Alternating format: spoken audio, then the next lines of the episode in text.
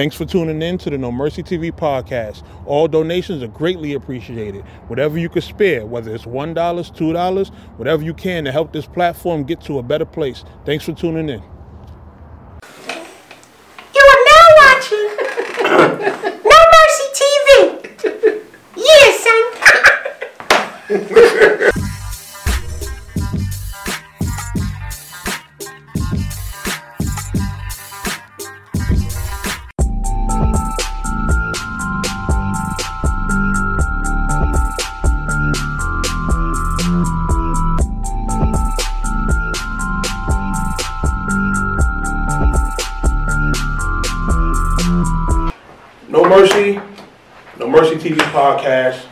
with Jesserican. We have a special guest in the building. What up, what up? It's your boy, Fudge, F-U-D-G-E, funny, unique, devoted gentleman, entertainer.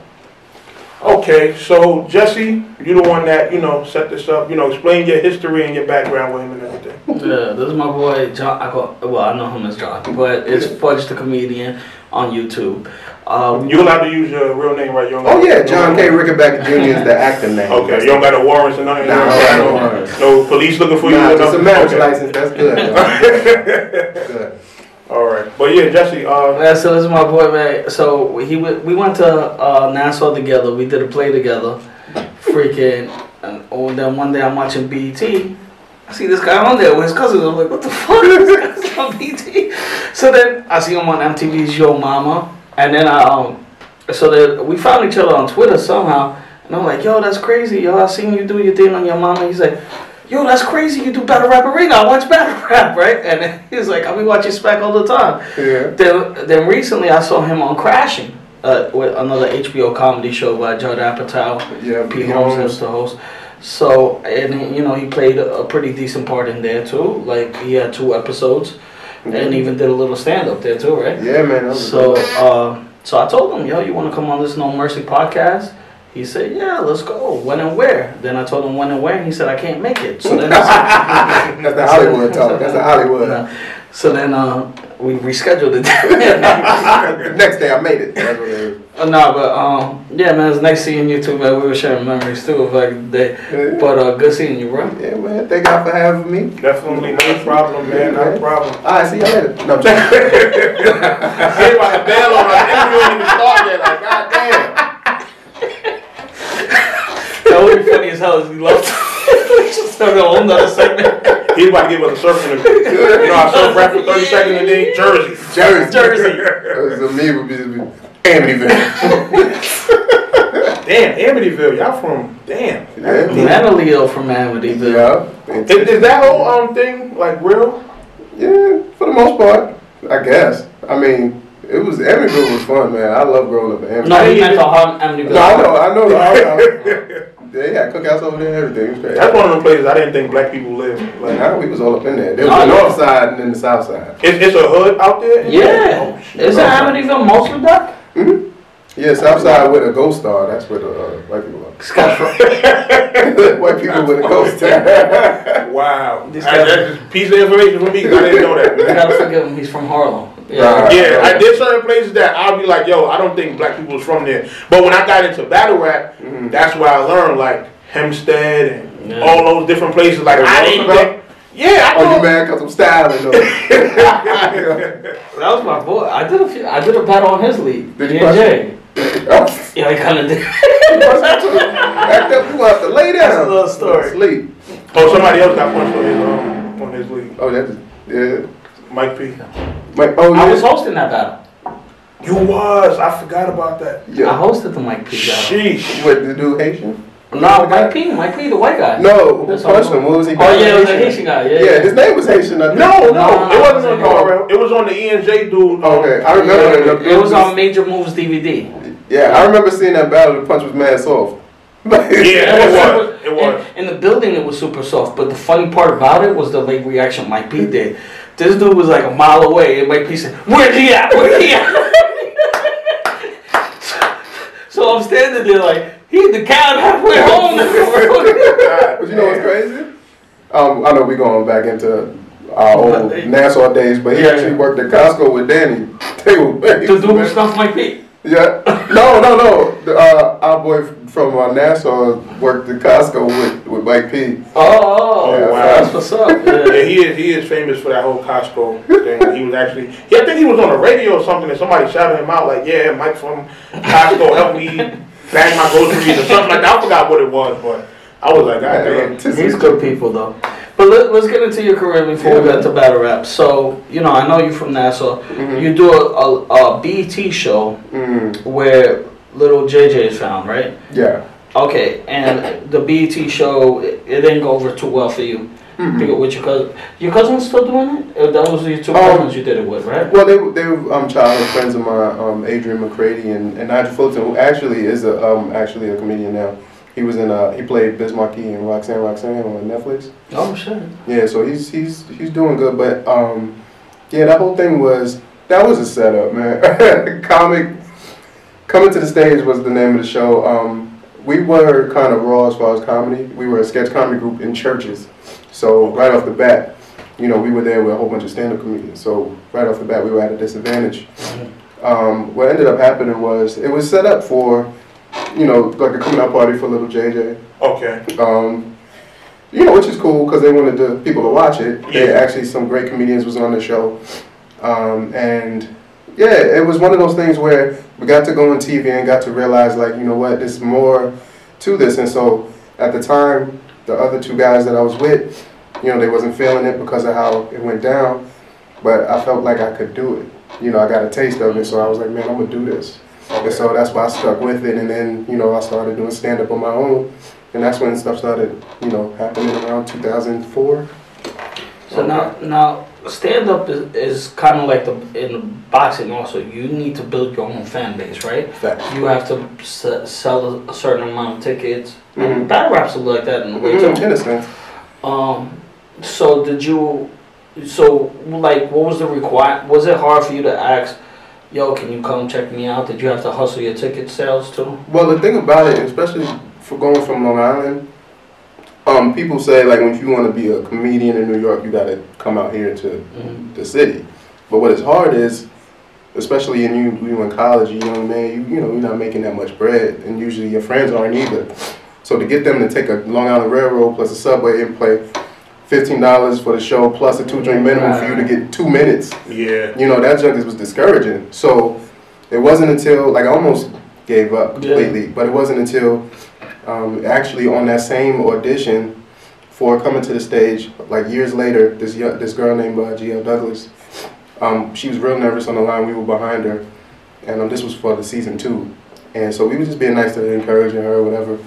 So what ended up happening was she introduced me. She actually got put on by Alonzo Hamburger Jones, who was like a Def Jam legend. Hamburger, Yeah, hamburger. So she vouched for me. Like we went on three way. That's how old it was. Three way. And she was like, "Yeah, um, this guy is real funny. Can you put him on?" So I had my parents actually drove me to, um, it was Ir- Irvington, New Jersey. Okay. Irvington, yeah. Yeah, and um, and it was at this like freaking, like an art gallery, and I got to perform in front of Hamburger, and that's how I actually got my start. And That's then what's up. I met my mentor. He actually became my mentor as well as Sean Sarvis, who was actually a Christian comedian, and he actually got me my first professional show in 2004, and then I've been working ever since. There- uh, I gotta show you a, a, a YouTube clip of Howard Stern. They're interviewing Norm Macdonald, Oh, and they're talking about hamburger. They're like, Yeah. "There's really a guy. He'll say every joke. and say hamburger." But and he still he still works, and he still like he's one of the guys. He taught me how to um, write jokes. He gave me like the history about comedy, and not a lot of OGs do that. Yeah. So I was fortunate enough to get with somebody that was 20 years in the game at the time. Like now he's like over 40 now. But um, Wow. he actually, cause he he came in the game with Bernie Mac, Chris Tucker, JB Smoove, like all these guys that are big time. Like they stayed on his couch, like Uptown Comedy Club. I don't know if y'all remember that when Tracy Morgan got his start. Yeah, yeah. That was like before Mad TV and all that stuff used to come on. And and he actually showed how they got onto Def Jam. Like he had old tapes, old pictures. Wow. So let me ask you something. Um, the ge- the generation gap as far as comedy goes, is it similar to how like hip hop is as far as like the OGs don't really mess with the, the young dudes? Like, is it really that prevalent in comedy? excuse me. Um, this weather's killing me. Um, the OGs now, like it was like that back in the day. Okay. oh, excuse me. Good. It was like that back in the day, but um, what ended up happening was now a lot of the young comedians who are blowing up on social media Mhm. are getting a lot more opportunities. Okay. So now the older heads are like using that opportunity to, you know, get in and start writing for those guys or help them to do, you know, to get their demographic. So they kind of see it as a meal ticket. Yeah. In a sense for themselves. Okay. Exactly. So you see a lot of those guys, like a major hype or like just anybody you see that's that's prevalent on social media, they get a lot of the old heads is like, yo, they want to try to get on the bandwagon, or if there's a young comic that is doing well, they want to latch on to him. You know what I'm saying? There is something I want to touch on too, though. Excuse me. You're you're a religious comedian, right? Mhm. Your your religion, Um, your churches. Yeah, I call myself now like a, I'm a Christian crossover comedian. So what that means is I started off in the church. That's what I um, grew up in. My mom's a pastor. That's that's not going to change what, I, what no matter where I'm at. So you know I'm I'm not shy about it. You know I talk about it, and um, but when I say Christian crossover, meaning I am a Christian who is a comic, and I actually talk about real life issues. So. Okay. I talk about everything. So this, because whether I'm Christian or not, I still go through stuff as a man. So Yeah. you know, so by being crossover, like now you see me on HBO shows, you see me on BET, you see me on MTV. But I, you know, I maintain a sense of, you know, integrity.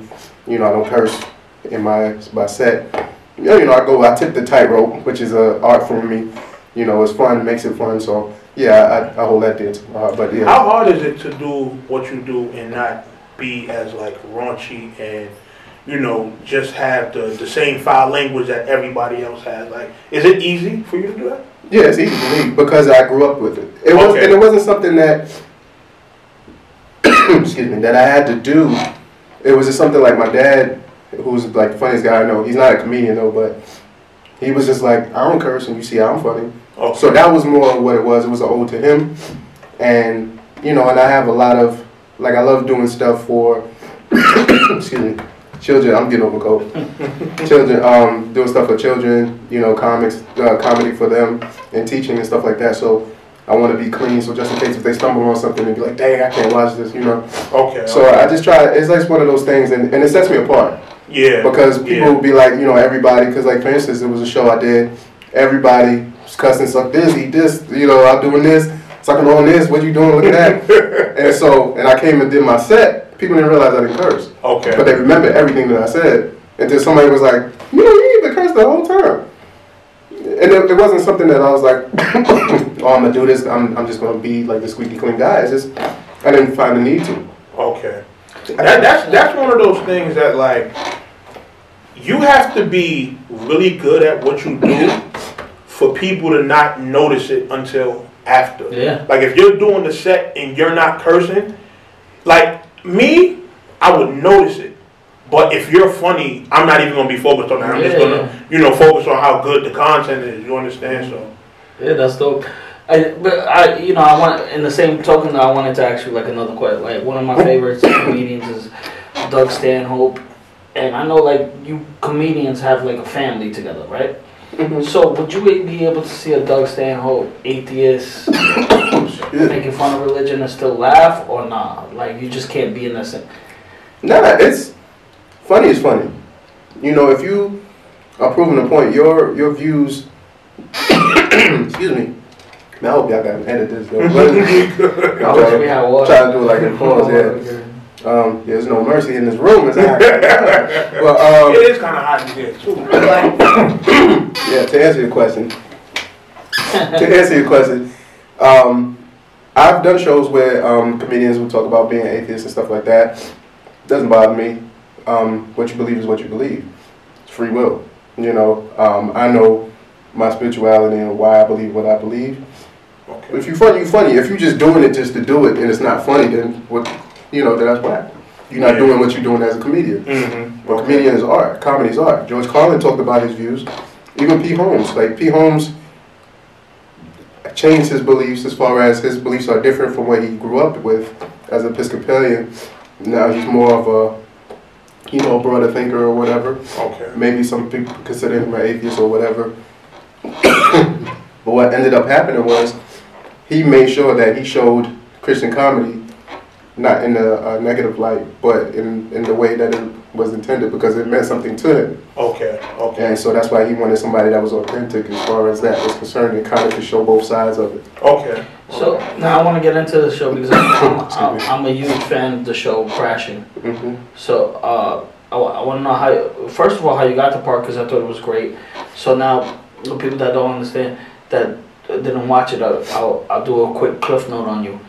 Uh, Pete Holmes gets this gig touring religious gigs. His Mhm. his paycheck is not true, by the way, right?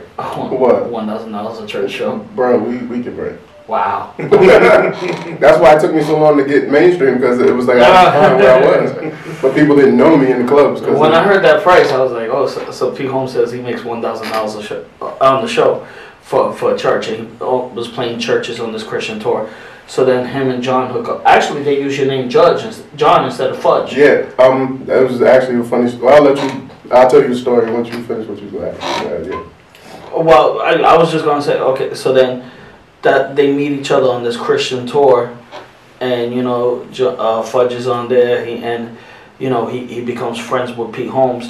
So I also wanted to ask, like, how did you get that part, and your relationship with Pete Holmes? Did it, did it grow any? Did you get to know him any? Mhm. And um, yeah, so that was pretty much it. Yeah, shout out to Pete Holmes. He's the awesome, he's the most awesome guy. That, as my first like actual television, non like reality based show, he made that so seamless.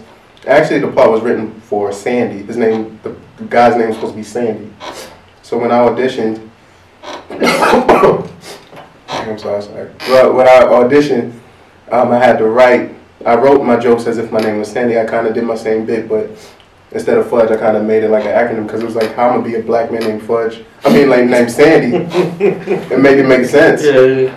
Okay. And so when I auditioned, they they liked it, and so you know I got the call to do it. I, I wrote my own because I had to do a minute of material and I had to do the lines. The lady liked it.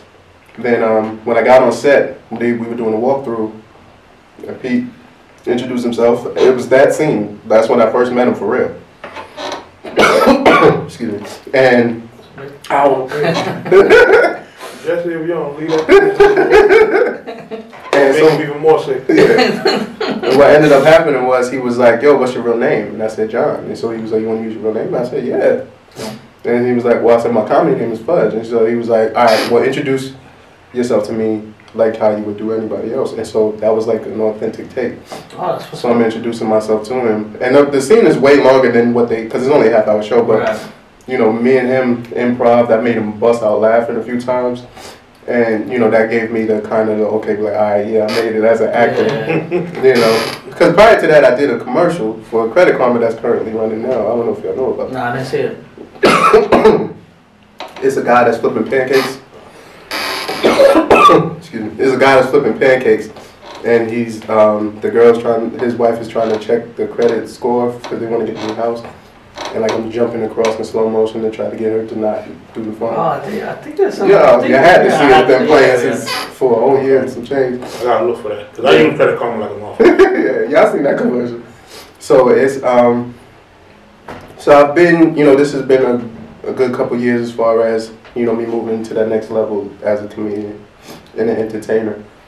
So yeah, so um, but Pete definitely um gave me a shot. We still keep in contact. He um, you know, he te- uh, even in his busy schedule, he still texts, you know, text me back and stuff like that, and you know, let me know how he liked the show and stuff like that. I let him know how I thought about the show. And, you know, his family was great. His wife, everything. He just had a baby girl. He got a book coming out. This dude is Making moves, making moves. making moves. And shout out to Judd Apatow and uh, Madeline Wise, who actually plays Cat on the show. Mhm. She's actually from Brooklyn, and she's dope too. And um, yeah, man, everybody on there is, is dope. What's up, man? Uh, uh, Mark, um, for anything else? Oh, well, how did you get the name Fudge? What's well, Fudge? just like the show, it actually means funny, unique, devoted, gentleman, entertainer. Um, before I, before I made it to Nassau, I had that name. So, um, I w- it was about my junior year of high school. And we were on this bus tour to like go to colleges, like an Alpha Phi Alpha fraternity. Mhm. So we were doing the battle of the buses, and I needed a name. I wanted to do comedy. So I was like, man, because I was a little bigger. Excuse me, and I was a little bigger, and I was like, man, I want to be a. Um, I need to have like a name, like a. I was like, I couldn't be chocolate, chocolate, because it was a comedian named Chocolate already. Okay. okay. Plus, that's a little generic. Yeah, it's crazy. And then I couldn't be pudding because that's mad salt. so I said fudge. So then I was like, all right, then people gonna be like fudge Packer because my last name is Rickenback and all that stuff. So oh, then I was like, I had to make it mean something. And so that's how. excuse me. Funny, you unique, devoted, gentleman, entertainment came about. Yeah, you said put in taco. So you used to, make, you used to do the funniest Bill Cosby impression, bro. So is it is it gone? You can't do it. I don't know, Since he went to jail. Yeah. Just to do- I s- yo, he has to. He used to. I was rolling on, Yeah, that was like the only thing I did. Okay. Okay. on this Bill Cosby Let me see if I can do it. Um, uh, I would like to talk to you about all the things that you was talking about and saying that was sticking things in drinks, was fiddling it on your twiddlies when you was in bed. It's not true. It is not true. That lady is lying. She was fabricating the truth. She was on there with the suit on looking like Michael Jackson, a smooth criminal. I did not touch her. I did not touch her. Yo. She said she touched my pudding pop. It's not true. Yo, that is hilarious. Elmo, That's very Elmo. spot on. You gotta do Elmo. Like you got the mannerisms and shit like. Are you, uh, is your co making it too hard for Elmo? Elmo says, Uh, yeah. Elmo says that um, Elmo don't show no mercy in that. Straight out of Grouchland. A crazy little muppet named Elmo. You say you want to tickle me? Hell no. that tickles that. Even with a cough. Oh my god. That's Come on. hysterical, man. Yeah, I gotta do mad takes of me coughing. That's how the coughing breaks. So Mar- Marcy will try to figure that out. Yeah, we'll just fix it up. soon. as best we can. It's gonna be like, man. Yeah, man. But um, I, I well, you like still get your points across even with the cough anyway. Yeah, So. right. Um, as far as impersonations go, like how do you feel about them in comedy? Because I honestly feel like they're not done enough. Yeah. Like I remember, for me personally, Aries Spears was like Oh, the king God. of personations. Like Yeah, I love He's him. he used to do still it. He still is. Okay. I still think. Okay. I mean, I'm not, I'm not discrediting his talent. This dude was awesome. He just was a jerk to us during coming to the stage. But, Oh, okay, okay. Aries Spears was? I get that from him though. He seems Yeah, like he could be. Yeah, yeah. I watched his interviews and he seemed like he could.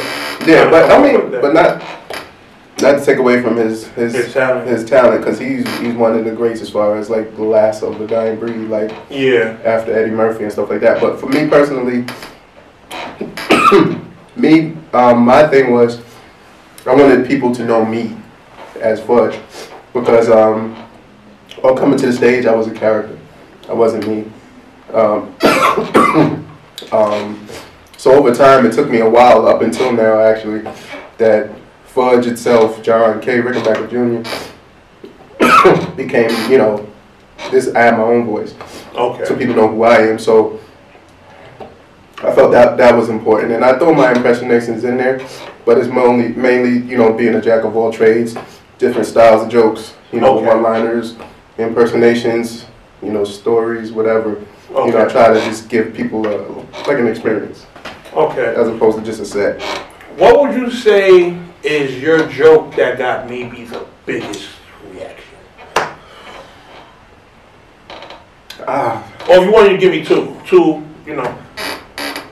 I don't know if I, I I don't know if I wrote it yet, but I can Mm. say that a crowd favorite is obviously the Elmo I have two versions. I have a church version and a club version.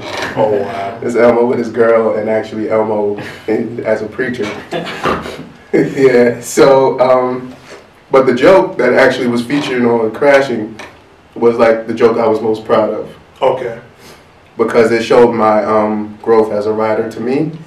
Some people may have different opinion, but it was about how it kind of showed my level of tying in my spirituality with you know my free thinking as an adult. So it was like um, the joke of that. The joke was pretty much um, I hope heaven got Wi-Fi because it had unlimited cloud space.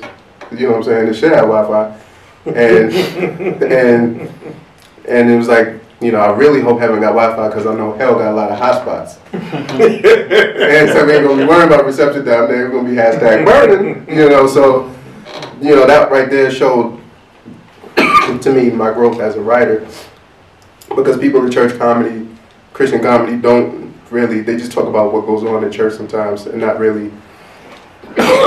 excuse me about life and what you go through. Okay. Yeah, so I, I talk about everything. Talk about growing up. My mother in a church, but like our church was a house. Like it was like the room like this big, and you know stuff like that, and just really putting not necessarily my life on blast, but giving people an insight on how I grew up. So it's not just like, oh, this guy just been through something. Like just he's just a guy. He's not like Yeah. it's you know he's a guy like everybody else. Yeah, we all human. We all go through you know different experiences and stuff like that. So. Yeah, definitely. Pe- People think because you come from one walk of life that it's just like that's all you deal with, Mhm. and it's like you know, you got some people who go to church, but they might only dabble in church on Sundays, and you know, outside of that, they have like a whole other six days that Yeah. regular life goes on. Or some cats just be going to church just for a title and or whatever, and then they doing all kinds of crazy stuff. They- Yeah. they, know better. So it's like that doesn't define you. Being in church doesn't define you. Mm-hmm. That's like one of my um, buddies going tapping in battle rap. Um, the saga goes through that on a regular basis, and we have conversations about it because people automatically assume just because he, you know, professes his faith um, that he can't say certain things. yeah, And it wasn't until he, you know, took that Sensei Saga moniker and just like, you know, I don't care what y'all saying, because uh, people do that because they're afraid because they can't do what you can do. yeah, And my thing is, is like I can go to a comedy club and do what they do, but they can't do what I do. that's true. You know what I'm saying? So that's more along the lines why, like you, um, we were talking off camera about, you think Saga's the best? It's not that. It's just that I, I don't like think he's the best. I, no, no, no, no, no. I just want to clear that up. But I pick up, I pick up my man, and you know, and, and the, what the four horsemen are doing because they're showing that they are good, like they're really good, and they're beating a lot of cats. So you can't use their faith against them because you actually have to rap. Yeah. You know, like like me, you you gonna think you're gonna get on stage before me, and you think you're gonna kill. When I get up there, you still gotta be funny Mm-hmm. That's true. because you still gotta follow me. Because whether you think I can't talk about something or you your thing is different than mine, you still gotta you still gotta make them laugh. So Okay, y'all, we are back. Had to take a little short break, but um, at the end of the last one, we was talking about you know we touched on Saga a little bit. You Mhm. got a you know relationship or something? just just on saga a little bit. I got a relationship. whoa, whoa, whoa, whoa! Oh. Yeah, I definitely got a. Nah, Pull nah, that one. nah. That's the. That's that's the bro, man. Um, we actually met through mutual friends as far as um through a comedy thing called Church of Laugh. Okay. and um, he um, did a skit with us. We did a thing called Bible Bars, which is um, it's like it was like the play off of URL and like how the Bible characters battling each other. Oh, wow. Yeah. So Okay. yeah, so that actually should be coming out. Hopefully. Oh, you put it on YouTube. Yeah. Hopefully, Nice. I don't know when, but we definitely taped it over the over the winter time. Okay. Yeah. So, but That would be dope. That should do like a series or something. Oh yeah, we did a few of them, and Oh, um, Saga kind of got that, you know, kind of got that ballroom, and, and it wasn't, it was totally organic too. 'cause he Moses was- versus Jesus. He was actually, of stuff. Like. I was yeah, I was thinking like Moses versus Noah from Noah's Ark, right? Or something like that. you know what's so funny?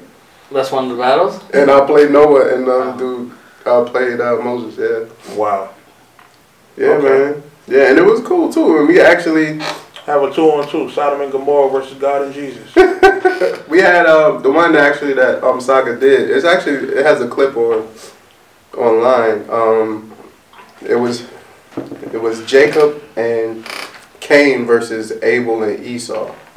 So Cain, so they were Oh, both brothers. yeah, Yeah, Cain and. Abel. and- So we were the opposite. oh, okay, And so. Saga was uh, he played my brother. See, for me, I think Moses could beat Noah though, because I'll be like, where would you be Nah, I without three, me? I, I three older. Where would you be if you can't? par- If I didn't part, if I part in your sea, because Yeah. then he has no way to live on in the boat. in the Yeah, I said. Um, I said one of my lines was, um, "So you beating me? It's not possible." He said, "You can bring the whole children of Egypt." Said, um, "Still ain't an obstacle." I said, "You gonna be singing, let my people go to the hospital." That's dope. That was like, Fire. I like that. Okay, I want to see these now. Yeah, I want to see. Okay, We need- okay. we Shout out need to Church get- of Laugh. We need, we need to get you in battle rap. He's looking for a one rounder. What's up, man? We need to get you in. Oh man, I ain't ready for that yet, man. My boy, shout out to my boy No Bars from uh, Hip Hop is real. He actually was BGB from your mama. He's the one that beat me. He actually said he got a one rounder coming up. Oh, okay. okay. Yeah. He rap? That's what they asked for. Oh, That's wow. what he told me. Sheesh. Guess Hey, you- like- when you around it so much, you. Yeah, yeah. Okay. Jesus. If you're, a fan, if you're a fan of it, you want to have some fun with it. It's, it's, it's like Yeah. everything. It's, it's just one of those things. Like boxing, don't put me in two gloves and let me get punched. But, but battle rap, I eventually I'll would like to do it because I like the whole idea of studying and coming up with different lines. But I'm afraid that I gotta get up there and just forget everything. So who's your who's your favorite battle rapper? Um, well, my favorite battle rapper is Loaded Lux because that was the first battle rapper I saw. Okay. like official battle rap. Because like I mean I've seen battles, but like I've even seen like the Mook battle and stuff before I knew what it was. But, But it got you into it. The yeah, one that got you that got me wanting to follow it. Because I knew who Murder Mook was. Because I knew Serius Jones from Fight Club, Okay. and so I followed. Because like you know you you I knew of it. Because even when we did it, we knew Yeah. stuff. Like so it was like I had a kind of an education, but I didn't know the where it evolved. And so Yeah. I think we were the only two in the cast that knew anything about it. yeah about names, but. I remember there was a guy Eddie that used to rap with us too, and he used to oh yes, yes, yes, yes, yes, yes. Yeah, he actually. But you know, I didn't know him that well. You Yeah. know him better than I would. Yeah, because we did he- another play with him. Yeah. No, I was gonna say he wasn't in the play I did. Yeah, yeah, Yeah, yeah. he used to be there around. Yeah. yeah when I was in it. Yeah, that's the truth. In the theater department. Shout out to Nassau. G building. Remember the G building? Everybody hangs out in the G building. Yeah, that was like another high school. It is another, well, technically, because it's like 13th grade. So you know, 13th grade.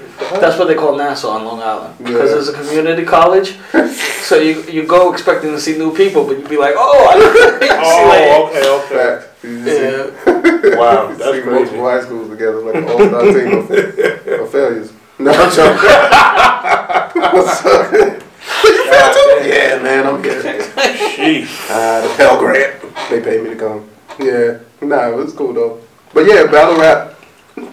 Actually, the, the battle that got me was uh, Lux versus Calicoe. Most Okay. people's favorite battle.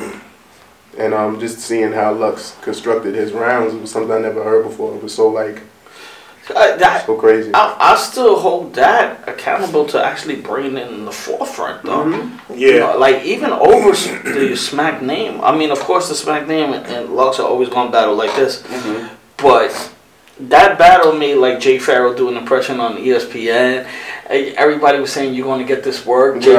Like it was, you know, Yeah, it, It it was was that crazy. that battle spearheaded a lot as far as like it got a whole lot more people into battle rap as far as just wanting to be a part of it. Like a lot of leagues popped up afterwards, a lot of battle rappers popped up afterwards. Like Yeah. that was really the battle that like really brought it up on I think a mainstream level. Yeah, it was like almost like I I define it as when um as a kid you if you watch wrestling like when Hulk Hogan slaying Andre the Giant. mm, Okay. Like it's like one of them pivotal uh, things in battle rap. You know what? When it come to wrestling, that was a little bef- That was before I really, because I was born in '88. Yeah. That was before I had a full understanding. But my era was the Attitude Era. Yeah, yeah, yeah, yeah. Shawn Michaels, DX, Yeah. Stone Cold, The Rock. That was my. So that right, that era right there, I kind of look at it like that. Yeah. Like, you know, that era that really, it showed you not just what wrestling was, but what it meant to have like star power. Yeah. And really be somewhat, I want to say more entertainment than talent. Yeah. Per se, like it was a spotlight on selling the matches, being able to, you know, get in the ring and talk good during the promo, and Yeah, yeah. you know, stuff like that. It like I, I say to people all the time, Stone Cold was a terrible wrestler. Yeah, like he had a mean, I basic like- move set. Like he, 'Cause he got- I don't you, know. he You gonna kick you. You get killed Right. with some Stone Cold fans off of that statement. Nah, Um, bro. Like if you look at his older matches in WCW when he had hair and everything, he was doing mad moves. He was getting no reaction. Yeah, The moment he just did his little four moves, the suplex every now and again, the kick, punch, middle fingers, yeah, bumps, stunner, Lou Thesz press. yeah, That was exactly. The Rock too. The Rock wasn't a good wrestler either. yeah, yeah, he wasn't. He was like athletic. the ones that were stars that were actually good, like at being wrestlers, was like I felt like Triple H was a decent wrestler. I felt like Kurt Angle was a really good wrestler. Yeah, Well, he was Olympic medalist. Yeah, he, so you could tell he actually come from that. But Rock and Stone Cold, it was like But Rock, same four moves all match. nah, the Rock and Stone Cold don't even get killed though. The one who gets killed the most is Goldberg. Goldberg has Oh, he was limited to an extreme. But you he was the didn't Mike care. Tyson of wrestling Yeah, to me. yeah. Because he used to finish matches in less than a minute. yeah, yeah. yeah. It was the intensity he brought. Like Yeah, when you saw that yeah, intensity I'm he brought, like as much as wrestlers didn't like him, I I thought that joint was the best. Yeah. I just- So, all right. So then, have you ever been to a battle rap live? no, and that's on my bucket list. And I tell my wife all You the time You haven't about. been to a battle rap event yet? Nah, man. I, Jesus. I live vicariously through through my people's. So if you if you go to, it's gonna be a URL one. Does it have? I mean, I, I don't care at this point. It's just like them joints be so long. It's like as a comedian, I work a lot on the same days that these battles go on. So Oh, okay. by the time I get to the main event, it'd be like twelve o'clock at night. I'm still trying to, you know. You know what events you will have to go to? You will have to go to RBE. Because RBE, they do um shorter cards. They run their battles back to back and they usually start earlier. Yeah. So you'll probably be out of there by like 8 or 9 o'clock. yeah. Yeah, because I'll be looking at URL time and they be like, man. Yeah, URL. I, I mean, I come from. Uh, we we had a term called Summer Madness Feet. Yeah. I leave my house ten o'clock to go to the event. You know, because it's gonna be crowded. There's gonna be a lot of people there. By the time I get there at you know eleven, it's already a lo- long line down the block. yeah, I've seen it. People not getting in until like three or four, and then the battles are not starting until seven. That's crazy. That's facts though. That's facts. Yeah. Like I, I think I hope the- I know the first two summer madnesses. I spent at least fourteen hours between leaving my house and getting back to my house. Wow. That junk was like at Gramercy too, so you was like in Manhattan. Actually, no, those two were at uh, Webster Hall. Oh, okay, okay. But it's still like you know I live in Harlem, Yeah, so to yeah. get there is not a, a hard trip. But it's just like Yeah, that's my crazy. feet was killing me. And I'm coming from Long Island. I'm like, man, URL need to go to. Coliseum or something or go somewhere. Yeah, go yeah. Westbury Music Fair or something. I don't know. Better sit down. Need to go somewhere with chairs. Cause I went. Actually, Crashman was doing a promo at Gramercy, and I was like, wanted to see like where the battles. Cause I'm like, oh, all right, we in Gramercy. I'm like, this joint is mad. Like, all these people stand up in this joint. Like, it was crazy to me. I was like, yo, Yeah, I don't think URL's ever done Gramercy. they did. Yeah, they did. You sure? few times. yeah, cause Chilla Jones when he battle prep. Oh yes, yes, yes. Because he said, I'm nice with the grip. That's why they go Yeah. to the venue. I'm nice with the grammar. See? That was fire. Yeah, oh gosh. R.I.P. Prep. He died many times, man. R.I.P. bro. Prep died a lot. I'm gonna stay away from that guy. Why, what happened? Nothing I'm gonna talk about Ah, on cool, camera. cool, cool. But yeah. Yo. But um. Anyway. nah. So, some it, it be you know ba- battle rap, especially like with me being a league owner. It's so much that goes on behind the scenes that like, and you you think with the with the blogs and stuff that you see that you probably like, damn, these guys talk about everything. But then there's little certain situations that the world will never know. Yeah, You know what I mean? I can So- imagine.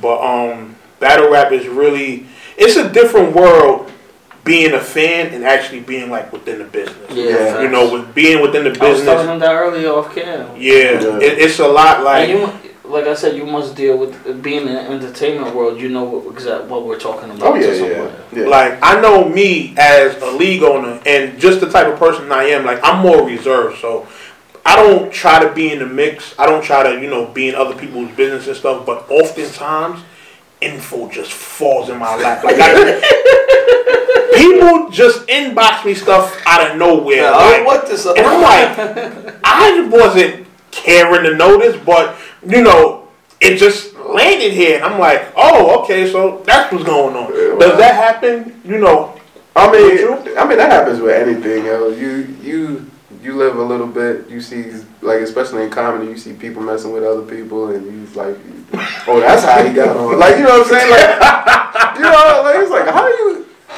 do you change his name and everything? wander, wander into the wrong uh, changing room after a show. yeah, it's like, comedy is crazy. I, I wanted to ask you something too. Uh, Uh, in the comedy talk, uh, it was uh, I and I forgot about this. By the way, if this is a, a different segment right now, this is Fudge the comedian. No, because sometimes we put out different parts. oh yeah, yeah, no His problem. name gonna be in there anyway. So you don't gotta allow him to reintroduce So, himself. my name is Oh, Hove. H to the Hove. Yeah, all that. No, you can't requote Hove. Don't don't. You don't- did it. don't I'm blasphemous. just- That's, that's, that's you just up the blasphemous. words at least. That's blasphemous here. F to the U D. Yeah, I was going to. He said, Okay, I'm sorry. I'm sorry. You can finish. The only. HOV lane I had was on the way to Long Island Railroad. Yeah, I know. I mean, Long Island Expressway. I did that joke on Facebook. You did? I said this guy Jay Z's the man. He has his own lane. Facts. Uh, so I've been watching Make this. money. I'll be watching this comedy.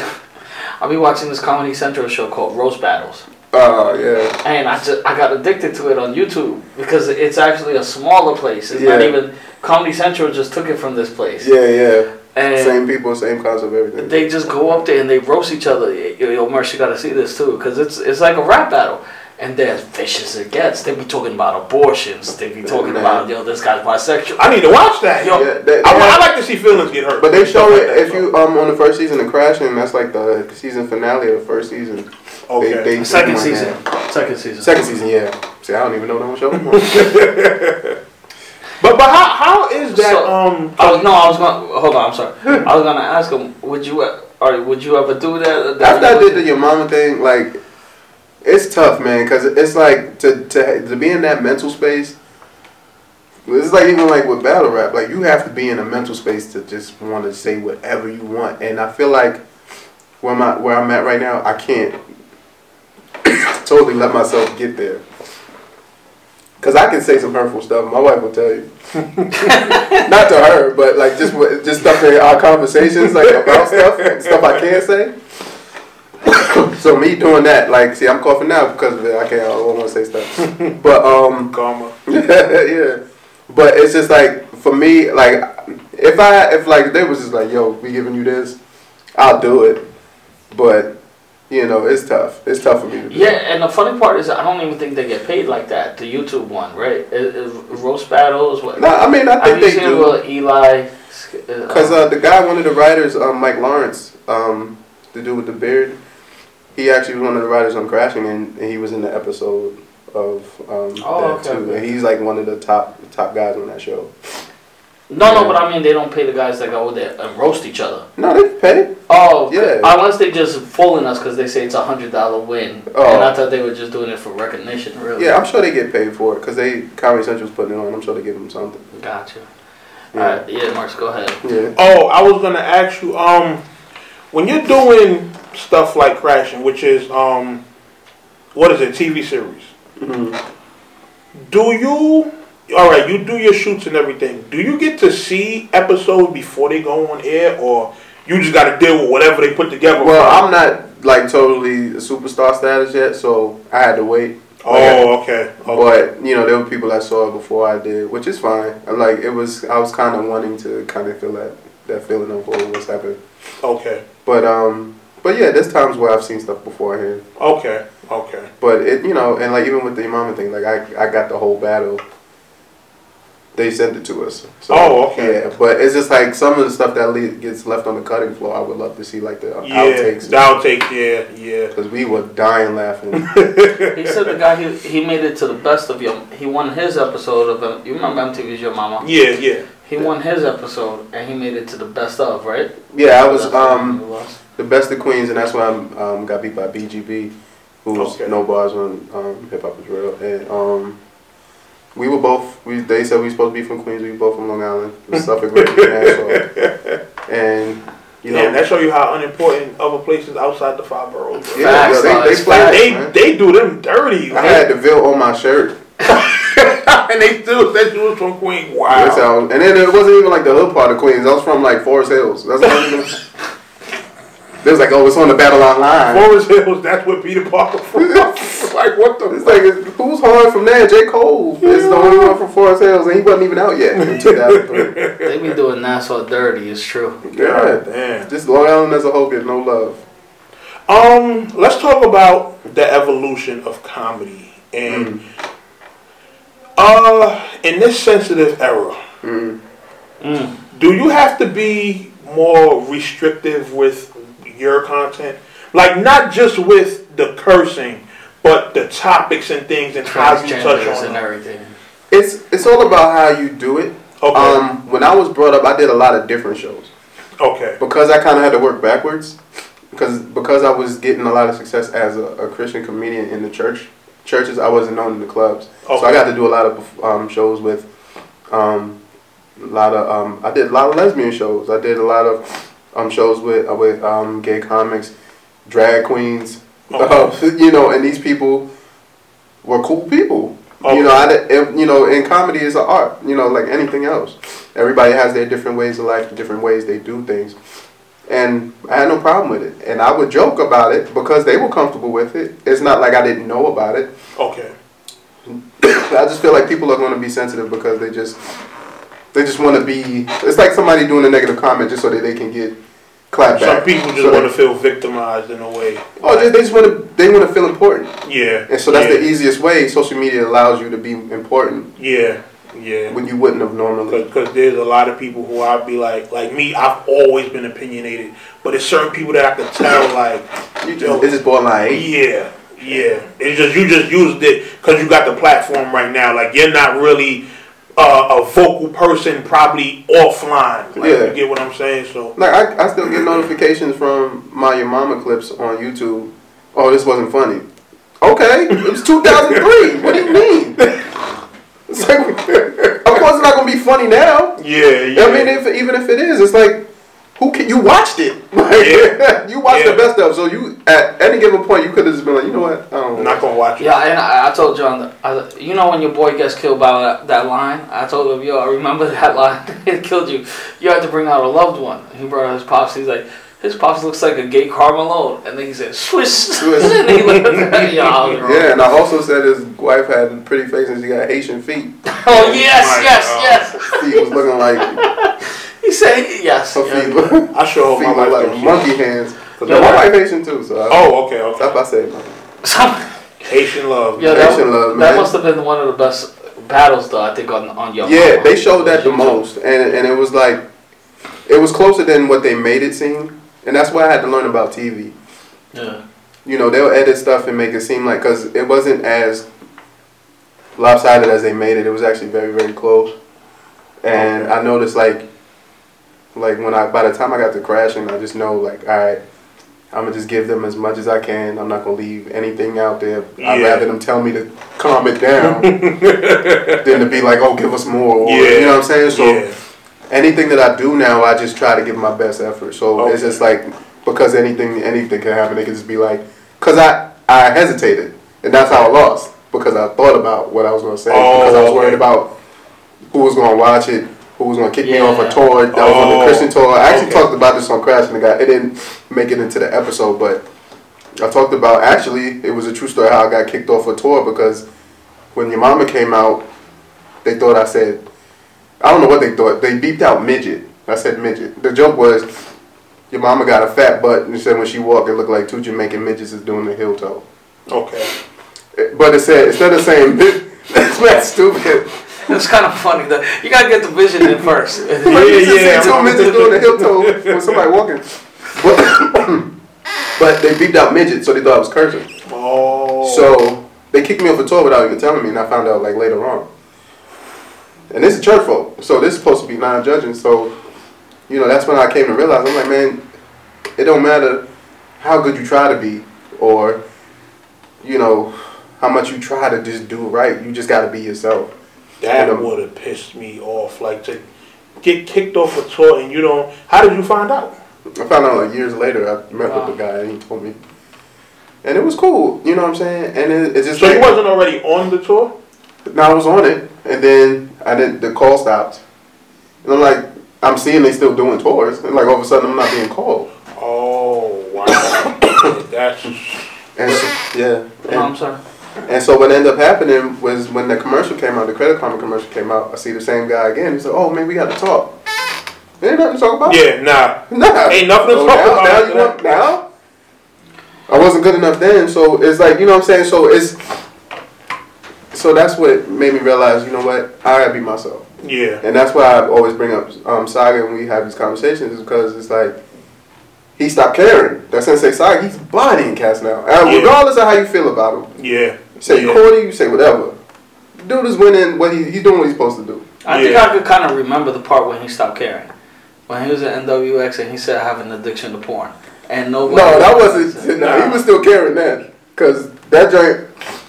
And the thing, But it took everybody by surprise. I remember Yeah. people hitting me up like, yo, Saga just say you got an addiction to porn. I'm like, so? Like- but you realize that It was everybody video did. that made it look crazy. Like it's one thing for him to, to say, but the way the video Because it was, was, it in was church just and like, stuff like that, they do that, and so Yeah. like it blew it blew out of proportion as Mhm. battle rap do. yeah, So they wanted to find that one flaw and use that against him. Meanwhile, everybody has some sort of addiction to porn of some sort, exactly. and so everybody want to be holier than now because it's an angle, yeah, yeah, you know. And That's so true. it's like. You know, it, it's as me, and that's why you know I, I feel like we became friends because we were kind of going through the same thing as far as not wanting acceptance. Because like before you you try to get accepted by the church folk, the, okay, com- the comedians, hmm or the battle rap fans, or the, the, the bloggers, or whatever. yeah. And then kind of come to the point where we're like, you know what? I'm just do me. Just do you, And if yeah. you feel feel me, you do. If you don't, whatever. I'm still gonna do me. And that, that's that's what it boils down to because you can jump off the Empire State Building and land on your feet perfectly, and somebody's gonna say, "Well, he was slanted a little bit. He, ain't, Yeah. he ain't land perfectly." yeah, his Really. form wasn't correct. Yeah, like you know, so yeah, you just gotta do You did not your back. like you just gotta do what's best for you, and you know, whoever gonna rock with it, it is gonna rock with it. Whoever's not gonna rock with it, then just you know, forget about them. Keep doing it for the people who are you know supporting and everything. Exactly. You know, yeah, so you said you said something that stuck out there too. You said you gotta just say it without caring. hmm And you know, when I was going out, when I was doing my acting thing and shit, uh, I remember there was this uh, gig in New Jersey. You travel to schools for Yeah. the auditoriums, play to play, right? Yeah, yeah, yeah. I know So- the language you're talking about. You know, they, you know, I- went the first day. They gave me a call back. They, oh, we love you. So I got email. This is back when you couldn't delete emails. so you know, I said uh, the the script was a gay monologue, which was not a big deal though. But I had my brother there roasting me with his friends and shit. So I'm like, he made me feel like uncomfortable, right? And I'm like, I don't think I could play this part. Oh yeah, yeah. Right, and then I'm like trying to take it back, and I'm like, so I went back though. They're like, we got your email, but you couldn't, you couldn't erase the email. Yeah, yeah, yeah. And I'm like, I'm like, I was like, look, I know what I said. I could be gay. No, yeah, yeah, yeah, yeah, yeah. yeah. It wasn't that far. Oh They might have kicked me out the room if I said something no, like I'm that. joking. But this guy's, this guy's, see why I wanted to bring him on the show? See why I wanted him? No, no, no, wait, wait, wait. So I said, Oh, look, man. you know, I'm sorry, but you know, I had to think about it, and I was like, I was like, I- so boom, I'm ready. they. All right, guys. No, I'm ready. Like I I'm ready. No, I'm, I'm sorry, I'm sorry. This is a heartfelt thing. This is an after school special. I just messed it up. My bad. Oh my god.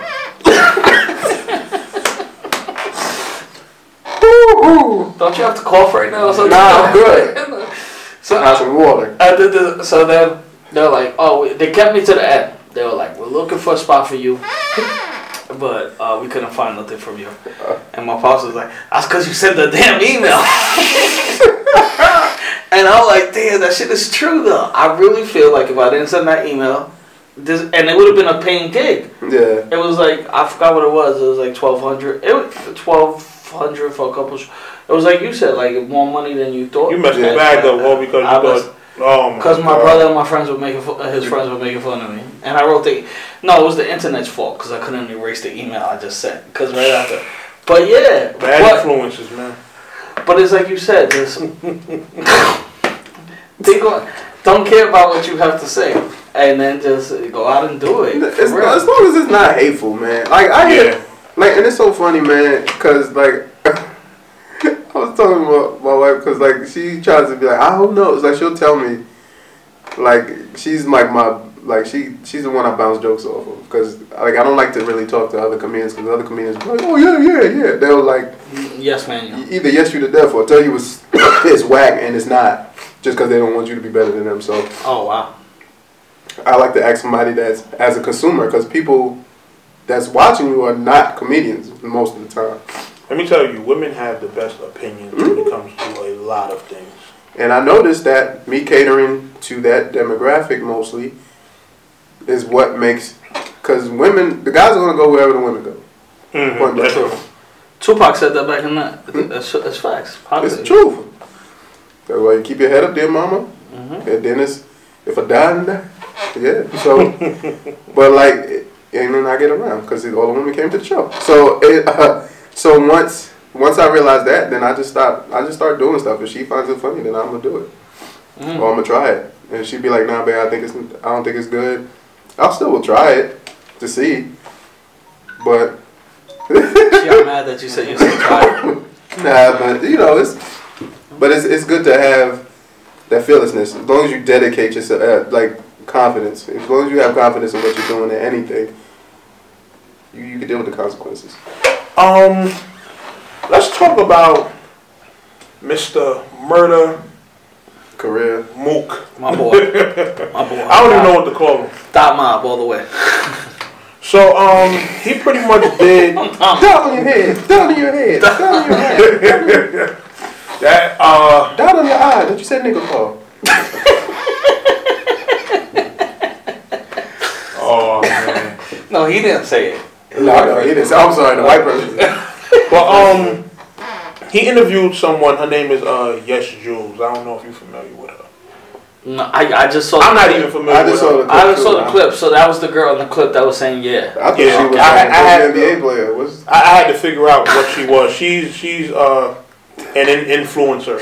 You know the uh, I guess corny people that build a following on social media Oh, that they just fly out like she goes to like Con- they fly out to Kanye listening sessions and stuff Are like you that. serious? Yeah, Wow. She just had like a jump, a regular like jumpsuit on, didn't she? Not like a like a something like a hoodie on or something, right? whatever it was, she probably got it for free because you know that's another thing with I thought, influencers. she They get a, I thought she played for the Seattle. They get paid to be. when They get paid. They get paid to be influencers. well, they become Yeah, influencers and then they get paid to like make sponsored posts and you know different stuff like that. Okay. okay. So yeah, they pretty much like outside of the internet, nobody knows who these people are. Gotcha, gotcha. You. You know. I didn't Um, even know who they were. she was on Mook's podcast, which is called uh, "Easily Offended." Harlem Pardon the Hospital. interruption. Harlem, Harlem Hospital giving beds out. But um, short battery malfunction. But um, yeah. So Mook has the Easily Offended podcast. He had Yesjulz on it, and um, the topic came up about white people using the N word, and Mook says that he would be cool with her using it. Oh, was it her specifically, or did he just say? Did she want to say it? Or I don't think she wanted to say it. I think it just came up. at Well, the time. I, I know his Because- statement. He said, "I have the the clip that's out, which is what I saw." Mhm. He said, uh, um, "I have." Well, this is the, this part of the comment, I actually think Mook is stupid in saying that he said, I have. Stupid move. you stupid Mookie. stupid Mookie. Do the right thing. I know. Rosie Perez, bro. I got you. Mookie, you so stupid. I'm 35. I don't know. I know. Get this. It's culture. So he's Mook said, "I have white friends that never knew they were white growing up. That's stupid because everybody knows they're white. That's my you not know you white? Uh, but he was like, no, but I'm serious. And what he meant is that the environment they grew up in was all black people. He's like, they use the word around me, and I'm okay with it. Mar- now How many look, white people was in Harlem that back in the And the, the- listen, the ones that were, they knew not to say that word. Well, you gotta remember, Mook went to a private school. Oh. I'm not even joking though. Well, whatever that's private true, school though. You're talking about, that's a different thing. But as far as Harlem Atlanta itself, prep. like even when we went to school with, you know, white kids, they were referred to as like white boy and white girl and stuff like that. So they knew who they were and they knew that they couldn't use that word. That's funny because in my high school, like the the cool, the white dude that used to hang out with all these dudes and stuff, like the hood the hood guys. I don't know. My high school was ninety percent black. His nickname was White Boy. He had White Boy tattooed on. but Well, at uh, least he remembered. I don't. I never chilled with him like that. I knew his brother, so I don't know if he used the word. Maybe he used it around his friends. I don't know. But look, Marlon Wayans said the same thing on Drink Champs. Um, I just showed you guys the clip with, with Louis C.K. said. uh, Louis CK. Said as a joke though, and he used it with the ER actually. So I don't know if that. nah, it's not cool. But what? Um, You know it was uncomfortable if the whitest white dude in comedy was like, no, he cannot do that. uh, Seinfeld was offended by it, though. But but the Chris Rock pass is old. The clip is old. With Yeah. the with the Mook one right now, um, does Mook have a valid point? I mean, do you have any white friends that you let use the N word around? No. you? None. The funny thing And if is, they did, it was like, what? Like, oh, good. Yeah. No, I, what I was gonna say is the funny thing is I just got into it with somebody on the train yesterday about using that word. It was it was a he was probably a homeless man who was just like ranting and raving. He was a white guy, and But he said it racially is my point, Paulie. yeah, Okay, But- but- that's but- not what Mook was referring to. even if it isn't race, even if it isn't racially motivated when you say it, it's still a white person saying nigga. Like it, it's just not acceptable. Uh, They shouldn't be saying it. No way, shape, or form. I, I, I use the word, I still use it. I try to refrain myself from even using it because um, as I grow older, Mm. I'm, I'm starting to realize the cognition. Am I using that word right? Yeah. That, that the word That's holds. a word. So, so I'm, I'm, me myself, I'm refraining to use it. Uh, like, but I used to use it like I would be like, yo, ma, whatever. And I'll say, I've said it on the podcast before, so I'm not refraining it from now. But I'm just saying, I'm, I honestly am trying to hold back on it. Sometimes it does slip up if we're talking about an old friend or something. But I- I don't see, and and even Cortez says eh, eh, when I on Tacho and battle rap, I didn't even know it was a bad thing for Spanish people to say it. Cause I grew up in uh, in ninety percent black high school, and uh, you know all my friends were always black. So like nobody ever said, "Yo, you can't say that." But I don't see the big deal if if he's like, all right. I'll give you the perfect example. If Mook is talking about like hanging with the, you can't tell me Eminem never said what up to the proof or something like what up. man?" We don't know. He may. But if he did, He probably called oh, him something crazier than that, because you know. He, he did have them tapes back in the day Yeah. Uh, where he, he called a black bitch and you know Oh. stuff yeah, like that. yeah, but, But it's- it's you know still- that was In in public, we let him you know know, with that. Yeah. do that. Yeah, because You understand? Like it, it's just one of those things, and you have you have to understand like when somebody like Mook, who you know, as far as battle rap, he's you know he's Jordan pretty much. mm, When you tell somebody like that, they can do that. Yo, you got a whole culture down here, people that are not rocking with that. You got to expect for there to be some type of backlash because it's like, yo, you on a higher platform, you got somebody on your podcast who got crazy reach.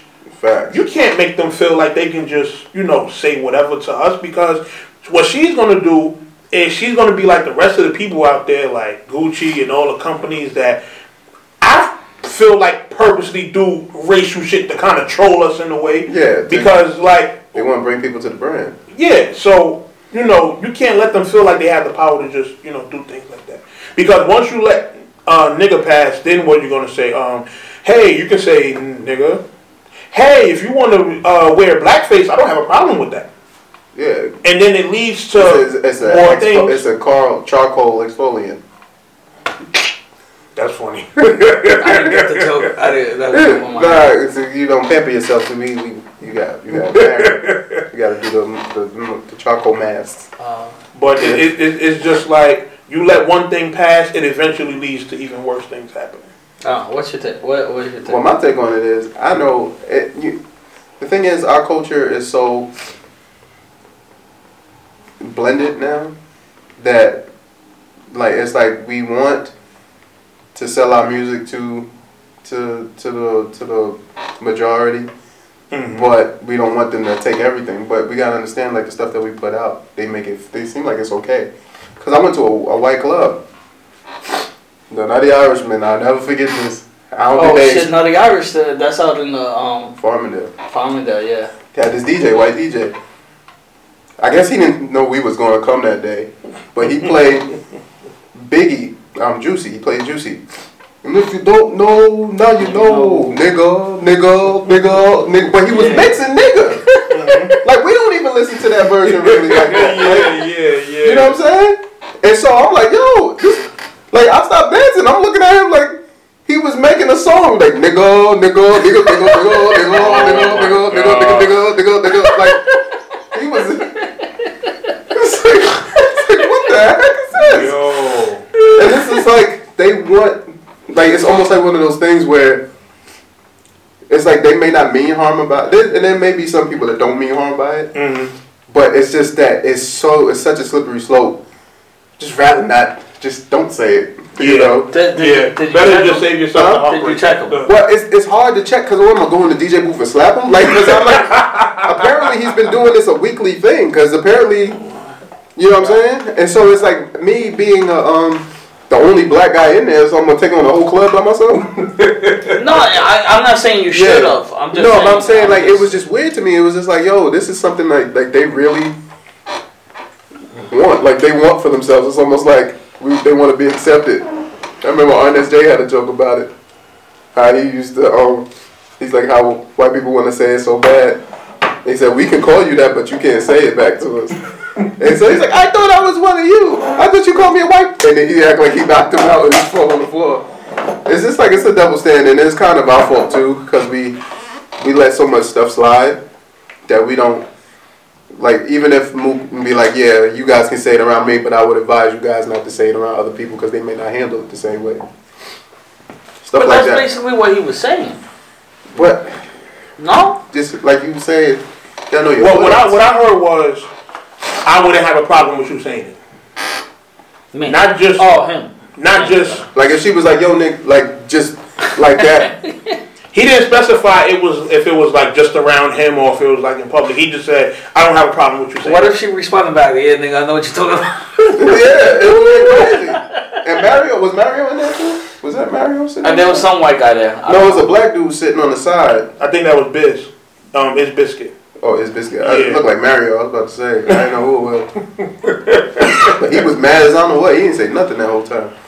Yeah, Mook, man. Mook, hold you hold the L for that. You I'm not. the L. I'm not. I'm not confirming this. Hold this out. Nah, he got, he got, he got to, yeah, he got to hold down for that. Chill, Mook. You gotta get out of here with that, man. Yeah, imagine if You, you can't be battling and oh man, this is gonna be a crazy. imagine if he uh, if he battled Lux again for the third time. you let a colonizer say you giving a colonizer the pass. Oh man, I could see Lux Oh, Already. he, he gonna have a quadruple entendre on you. a field day. I. I agree to disagree. You can say it. You break I will give you the pass down, because- that- You're Hispanic. Thanks, What? I appreciate the pass, and uh, but I and also, I don't know. I you know Mook Mook know like like you said. If Mook said you can say it around me, but I don't know how these other people are gonna feel. That, I think that's basically what he was saying. And, and as a coach, he has to understand. Like I understand you have a podcast when you want to be. The funniest part is They're that all easily offended. I Yeah, guess funny- wants yeah. to. the funniest part is Mook has one of the most anti-white verses on on Smack. Yeah, against, against Solomon Iron Solomon. Five rounds. And Iron And Solomon, Solomon. if you want to say anybody is the blackest white dude, Iron Solomon, he doesn't even act black. Like the thing is, he still tries to keep his. And then I didn't like how Mook was on Twitter trying to defend it. Like, first of all, oh, uh, y'all so offended by the white man. Uh, make a video of y'all quitting y'all jobs tomorrow. What? Yeah, yeah. He was. He, What sense does that he make? started, Like, he started digging the grave. You for know what? His do rag, his do rag. Probably too tight. Yeah, Yeah. He probably got caught. he probably had on the two tone one, the one Yeah. you know. He probably had the, the, the cape flying and got caught in Yeah, the fan like, or something. yeah. He Mook, just scrambled his brain. hold on, Mook. If you see this clip, I'm still down my all day, bro. I don't agree with you. Nah, man, and, and, and Mook, no, man. Like I, I'm- I've been a Mook supporter forever, but nah, no, no, no, no, not approving that one. I still think you're gonna beat Surf whenever y'all do better, but no. But all right, so yeah, I, I mean, okay. Well, if we could still spend a little time on the topic, though, you know, we talked about. I, sh- I just showed you guys the Chris Rock clip with Louis C.K. Mhm. John, you as a comedian, uh, you did it. You didn't like that. You didn't like the whole exchange. Nah, And, and you know. Chris Rock and Louis C.K. are like two of the top comedians, right? and they write for each other, so they have a friendship. Again, they have a, they have an understanding with each other. I'm sure they didn't notify the other comedians that were sitting there, which were other white comedians. You can't, you know, sometimes people are not going to be receptive of that, even though like they know, but not everybody knows. Me as a comedian, I follow C- Louis C.K. to know enough that he's not like that. yeah. But people that just are seeing him for the first time or if you're just stumbling, like, yo, why Chris Rock let him do that? Because even Chris Rock kind of paused a little bit, like, nigga, why'd you just say that just Yeah. now? And like, you kind of you kind of have to play it off.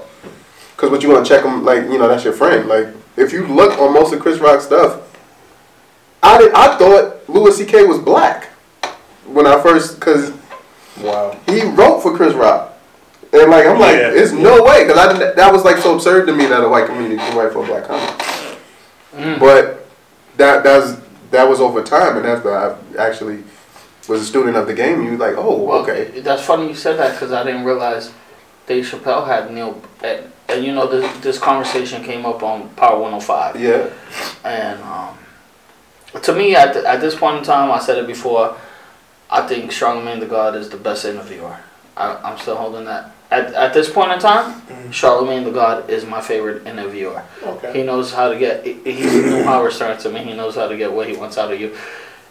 He had Neal Brennan on. Neal Brennan's a fan. They had this N-word conversation before Mook said it. So Neal Brennan said, "Well, look, where do we draw the line?" And then he admitted to to writing a sketch. He said, "I wrote the N-word family sketch for the Chappelle Show sketch show, which is one of the funniest sketches of all time, in my opinion." Now think about Neal Brennan writing it. Yeah. but if you it- see it, they were all white though. See, that's the thing. We gotta be offended of the whole, the whole thing. Like, um, man, it's it's just like comedy. It, it's like one of those things. Again, it's just like you, like when you're, especially Chappelle in the beginning, he was trying to offend. Like his whole goal in the first season was trying to get kicked off the air. Yeah. He was trying to get kicked off. That's right. he did the white, the black, white supremacist. He oh did my the. god, that was hysterical. Clayton Bigsby. That's still my favorite sketch to this day. I think. But you know what I'm saying. And- But that's the thing. You you're you're you're addressing that into a, a, a worldwide audience. So now people feel comfortable that they're gonna say it. Like it's so comfortable saying I'm James, man. Like it's you're making them comfortable doing that. So Yeah. it's like if unless you're gonna put a disclaimer like, look, if you white, don't use the word. You giving people carte blanche. So you can't get mad if they say it, and you can't sit there and be like, oh, I'm gonna punch you in your face because you said it. It's like, well, who was the person that was supposed to, you know, kind of educate them about what the word was and and you can't use it too. So it's like a double standard. So like we can't sit there and be like, oh nigga this, nigga that, nigga this, and then expect them not to want to say it because it looks fun. It looks like fun. So, so whose job would it be to kind of, I guess, police stuff like that? Like, is it PR? Is it managers? Is it? I don't even know, man. Because it's just like social media; they say whatever they want, and Yeah. there's no backlash whatsoever. Yeah, that's true. It's like we was looking at the thing, and people was like, "Oh, stop giving this." Mo-. I don't even want to talk about it, but Nah, go on, man. it's the mo- the the Momo thing. Uh, uh, Oh yeah, yeah. But I'm you like, know what this sick bastard did? what? He made that his Facebook picture Oh, for like two days. Yo, let me tell you. First No of all, mercy. No mercy. when I first seen the picture, I don't know. The picture was just weird. Like it just creeped me out. So what I did was, because I always take like current events and put them as my profile pic on Facebook. Uh-huh. So what I did was I took sunglasses and a hat and photoshopped it on her and then put it as my profile pic. Yeah. And I felt good about it because I don't have to look at them bulging eyes anymore. Like, Yeah. and people was dying. But and it's like, and it's not like being insensitive to what the thing is doing, but it's just like you can't help it if people put in like stupid stuff. Because me as a comedian, like I can find funny in everything, That that that's how I am. but it, it, I'm not gonna feel a kind of way. Like I'm not gonna. It's not gonna change the fact that it was harmful to kids and stuff Yeah, like that. definitely. But all right, we said it's bad and stuff like that. All right, now let's make let's turn it into something better, so that it's not something that's gonna linger. Because Yeah. else it's just gonna fester. Because like we, we people can just take gonna be anything. mad. We can take anything and turn it into a negative. So why can't we do the same in Yeah, reverse? and, and and laugh about it because of the fact, like we would, I was thinking nothing about it, and then all of a sudden we scrolling and we see a picture that says Momoisha, and so they just had the whole cast of Moesha, I saw that. Oh, and then and then like Brandy's face got Momo. So people type like, "Don't do that to Brandy." And, like what?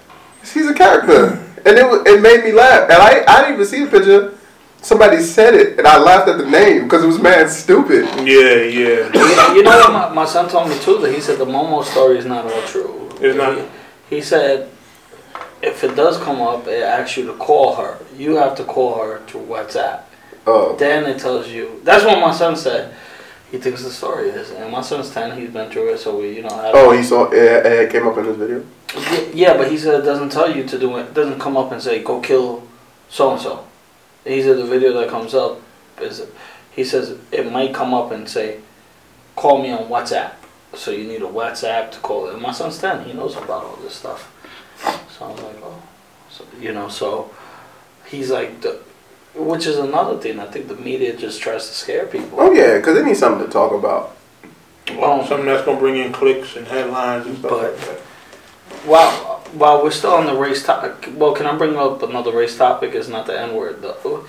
So, Oscar De La Hoya is. You see this? No, but uh, anytime Oscar De La Hoya, it's hilarious. It's not fishnet stockings. Oh, okay. Okay.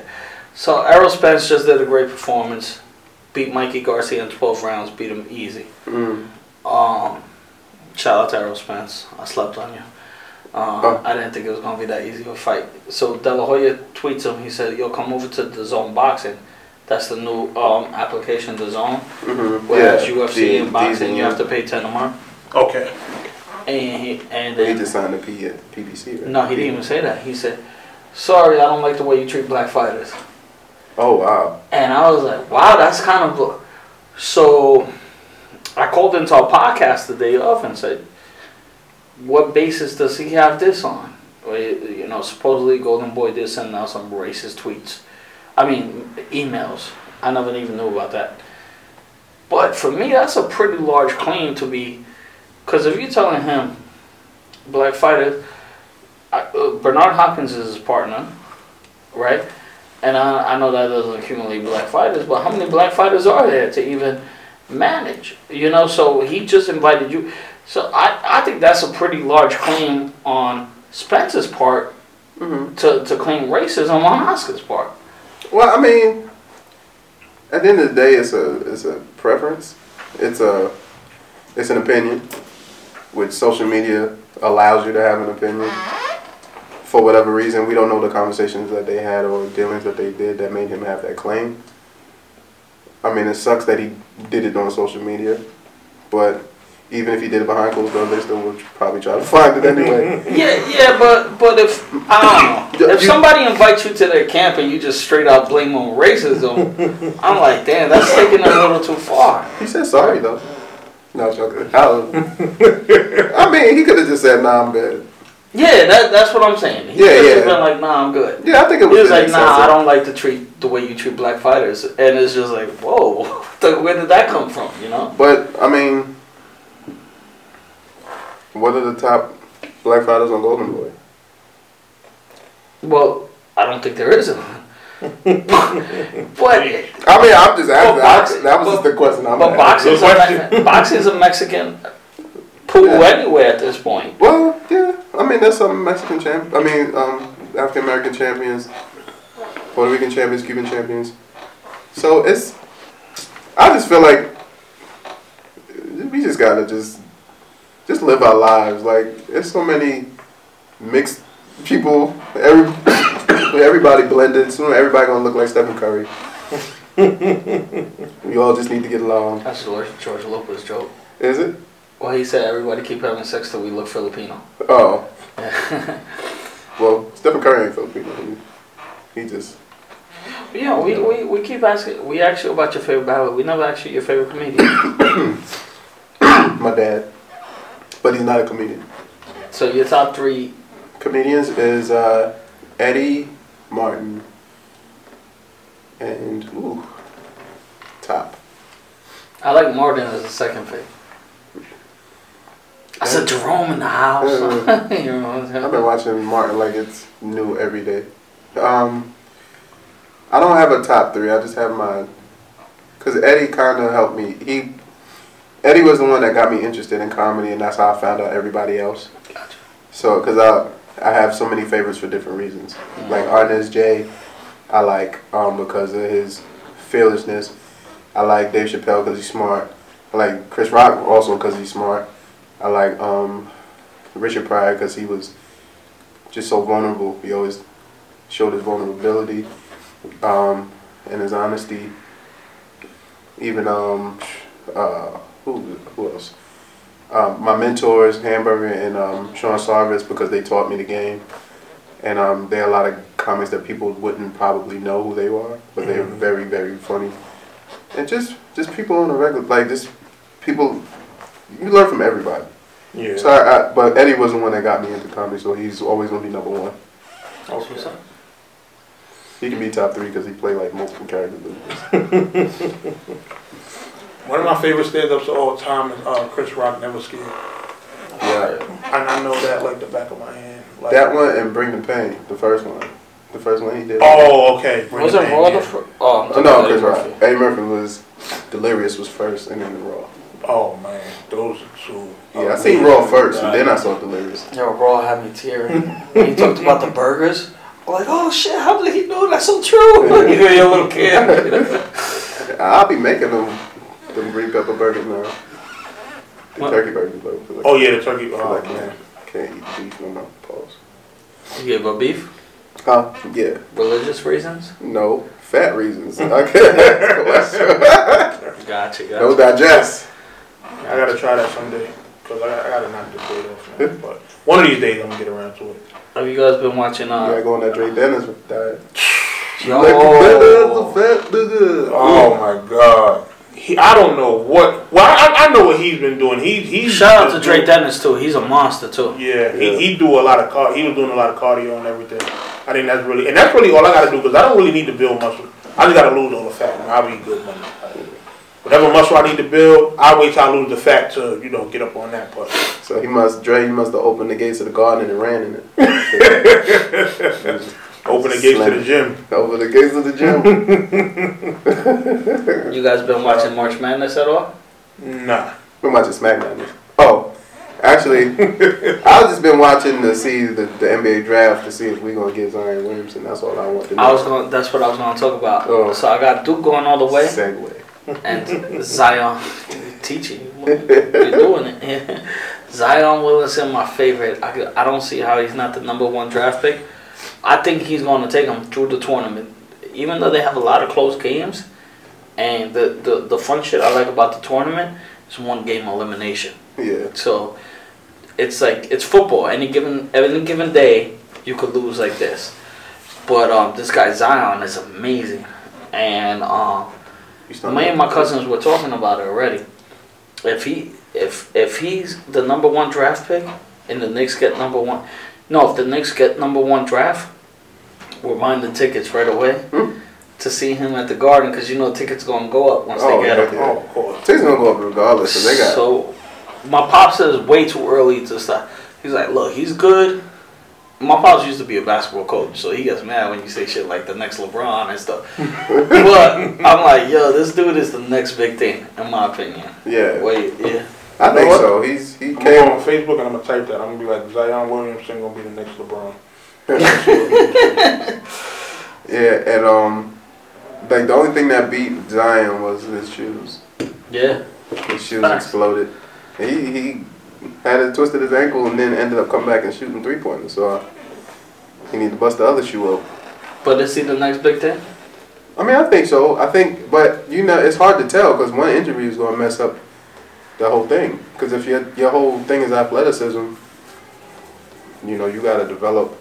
I mean, he has good footwork and stuff like that. Once you get older, you got to have another another thing to your game. You don't want to go out like Larry Johnson. Grandmama. Grandmama. That's so crazy. That Yo, you know I used to do the grandmama shot when I was a kid. Cause they used to go in. It goes in from the free throw line. What the um? Yeah, you gotta go like this. You, you know what? Surprisingly, that shot actually works. Ah, that's what I'm saying Rick here. Barry That did it for years. Rick Barry was the one he he used to do that in the NBA game. My jump shot is terrible. I'm good on defense, blocking, stealing, all that, but shooting, nah, I'm good. I'm good as long as I get BC. I'm, g- I'm good. I'm good on the bench for you. I can warm that shit up like a motherfucker. You get niggas to Gatorade and all that. no, I can warm it up. Like my Warm- ass I will get want so some warm hot. Gatorade. You want no warm No, I'm Gatorade? saying I could warm the bench up. So Oh, I that- you like they can sit down and be like, "Damn, you did a good job, bro. That shit is warm." Crazy, man. like, I play guard. What you guard? I guarded the water cooler. Nobody touch this till they get off. Oh man. But um, it was good having you, Fudge. Thank you, man. I Um, appreciate it. If there's any place the fans and everything can reach you, shout out to like social media. Um, also fill us in on what projects you got that might be coming up that people you know made aware of. Um, well, I'm working on a uh, comedy special right now um, called The Christian Crossover. All right, my bad. All right. Um, so yeah, I'm working on a, uh, a project called um, The Christian Crossover, um, which pretty much tells my my life story and how I got to this point. Um, also, um, like you can catch me on demand on Crashing, um, season three, episodes five and seven. If you want to skip, but I encourage you to watch the whole thing.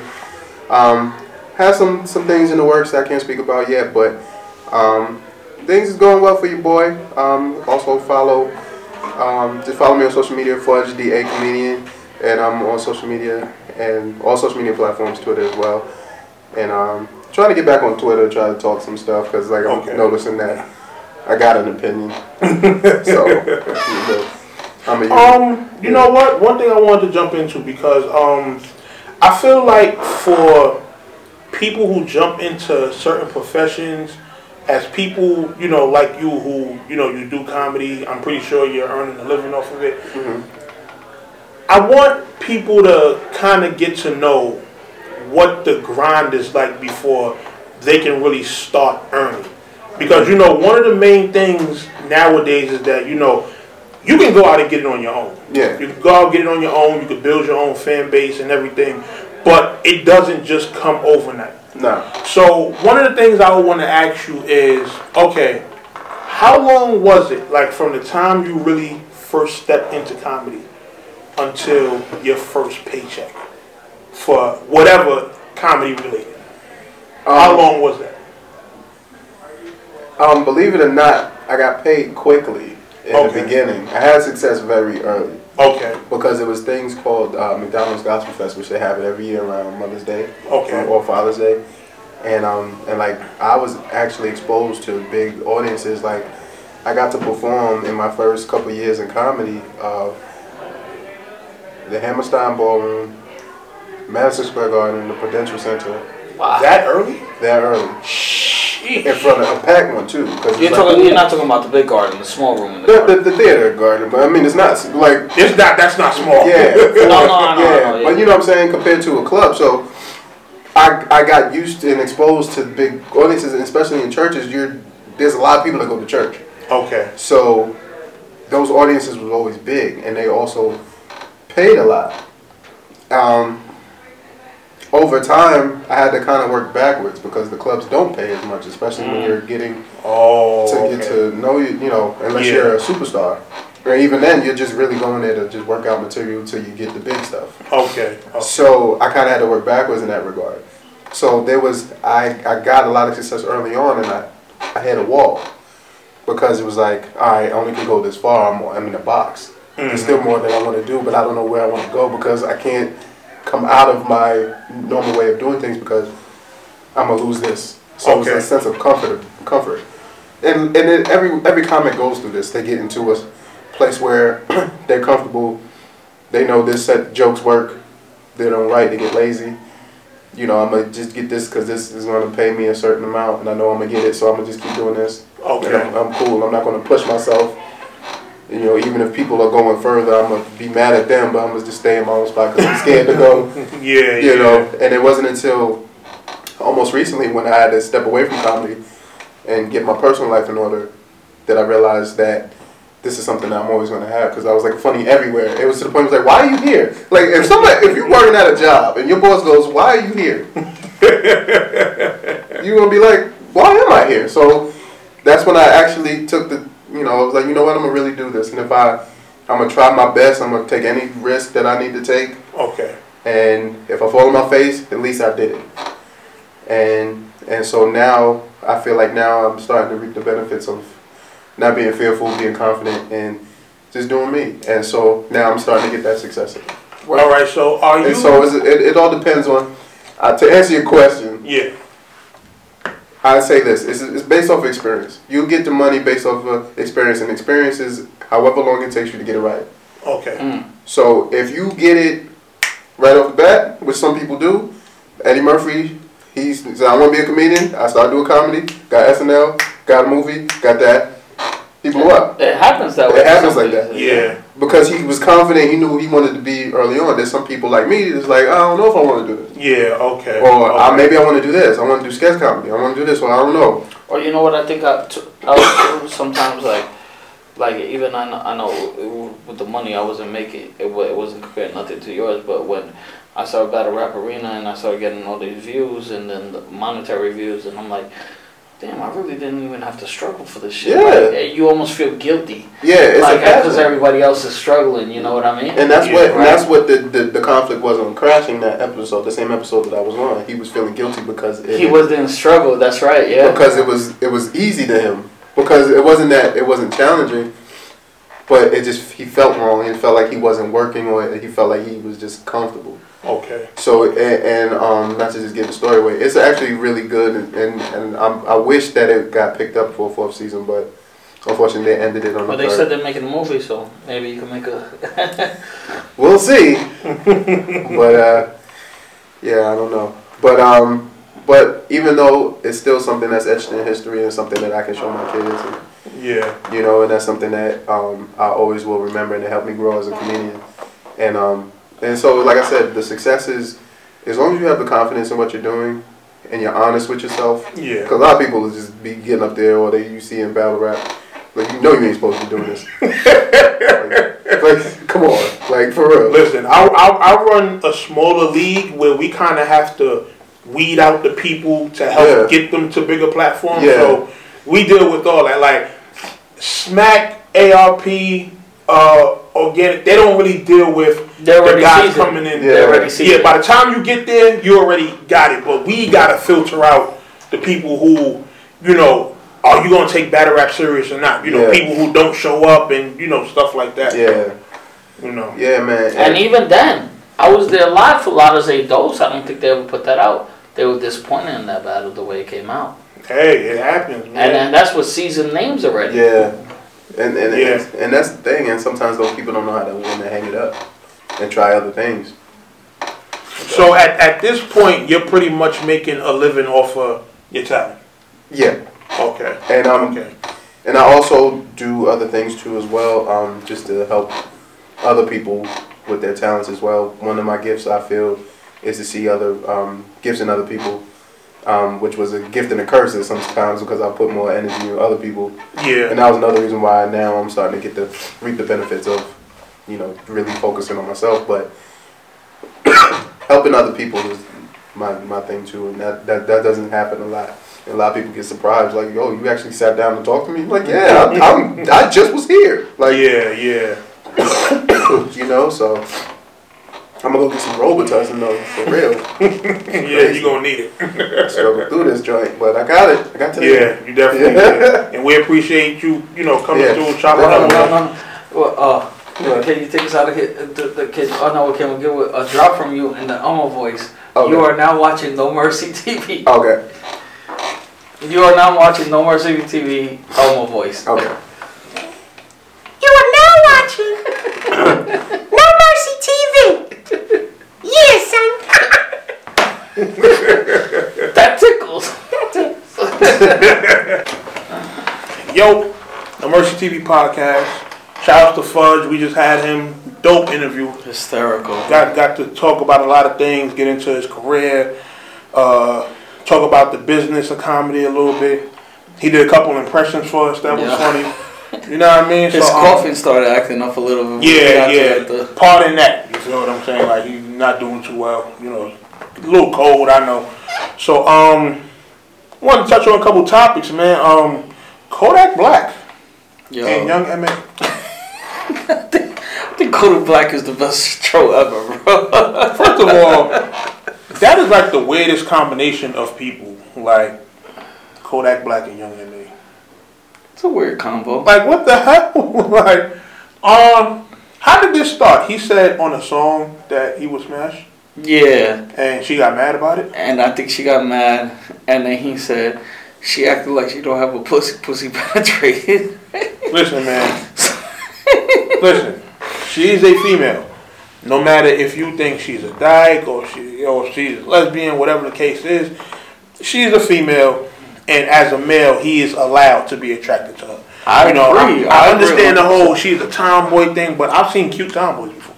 Bro, I you know what's funny? I and I'm I'm gonna say this because I think I, I don't even speak to Shorty no more, but I had I had beat a tomboy lesbian. We met at work. I ain't gonna say what job, but we met at work. But she was. I, I ain't gonna say she was young Ma status. That's a little much because you see young Ma, you're like, this is a fucking dude.